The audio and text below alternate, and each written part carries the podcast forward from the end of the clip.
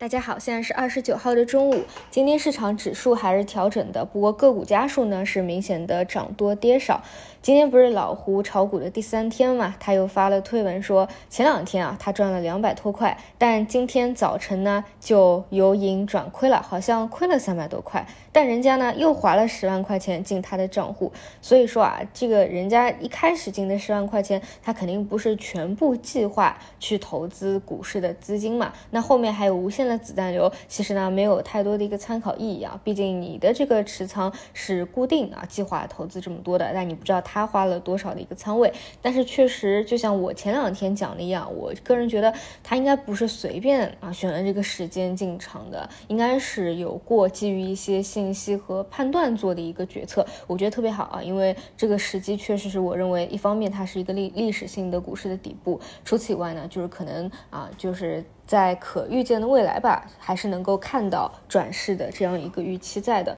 我想也是啊，他也不会在一个历史大顶部的时候啊，再想着说要不要去入市。所以呢，这些时机啊，我觉得确实是还是可以去参考一下的。好，然后再看回板块啊，今天板块性表现最好的应该是机器人。今天早盘我也讲了，从短期角度来说，又有趋势资金又有量化资金介入的主战场就是机器人和电力，已经不再是 AI 了。这个是这一段时间啊，就这几个交易日里面发生的。很大的一个变化，实际上呢，有了量化的进场，很多时候啊，跟它的逻辑啊，跟它的基本面啊，并没有太大的一个关联，其实就是量化在做一个助涨助跌的事情。所以从这个意义角度上来说啊，因为我以前呢是比较喜欢去，反而是复盘跌停板啊，或者说大跌跌停板，因为回趟下来低吸可能会觉得更有价值。但是呢，有了这个量化助推啊，有的时候涨停板啊靠前的那种板块去复盘可能会。更有它的一个价值，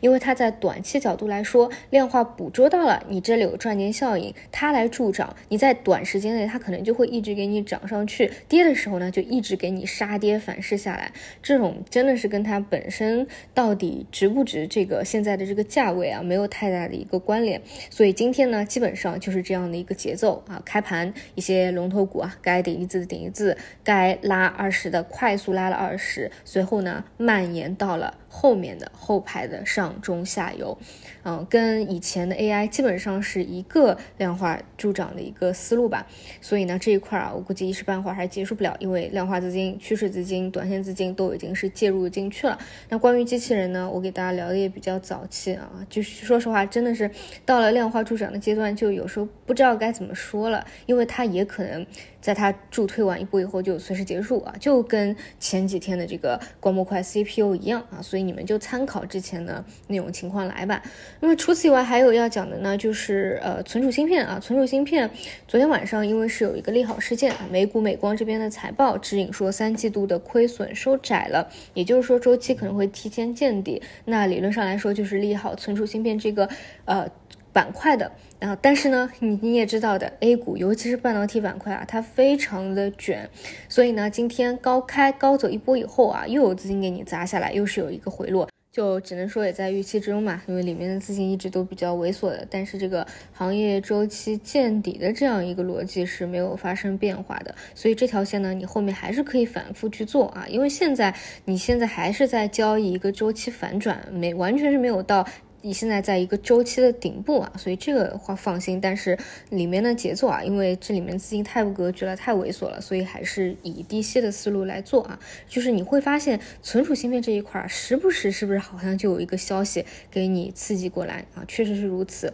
啊。无论是像美光这种公司去聊它的业绩指引也好，还是各种小道消息啊，说呃三大原厂有没有调高 DRAM 合约价的一个涨价。的消息数据也好啊，这个确实后面应该消息还挺多的。除此以外，就是电力的连板啊，还有船舶的小票啊，会比较好一些。那 AI 这一块的话，依旧会比较弱，就真的就是涨的时候短期给你涨上去，跌的时候呢，也很容易受到一个反噬。好的，那么今天从指数角度来说的话，还是一个摸底期啊，就正常的一个震荡盘整，没有什么太大的波动，还是继续保持观察。以上就是今天五篇内容，那我们就晚上再见。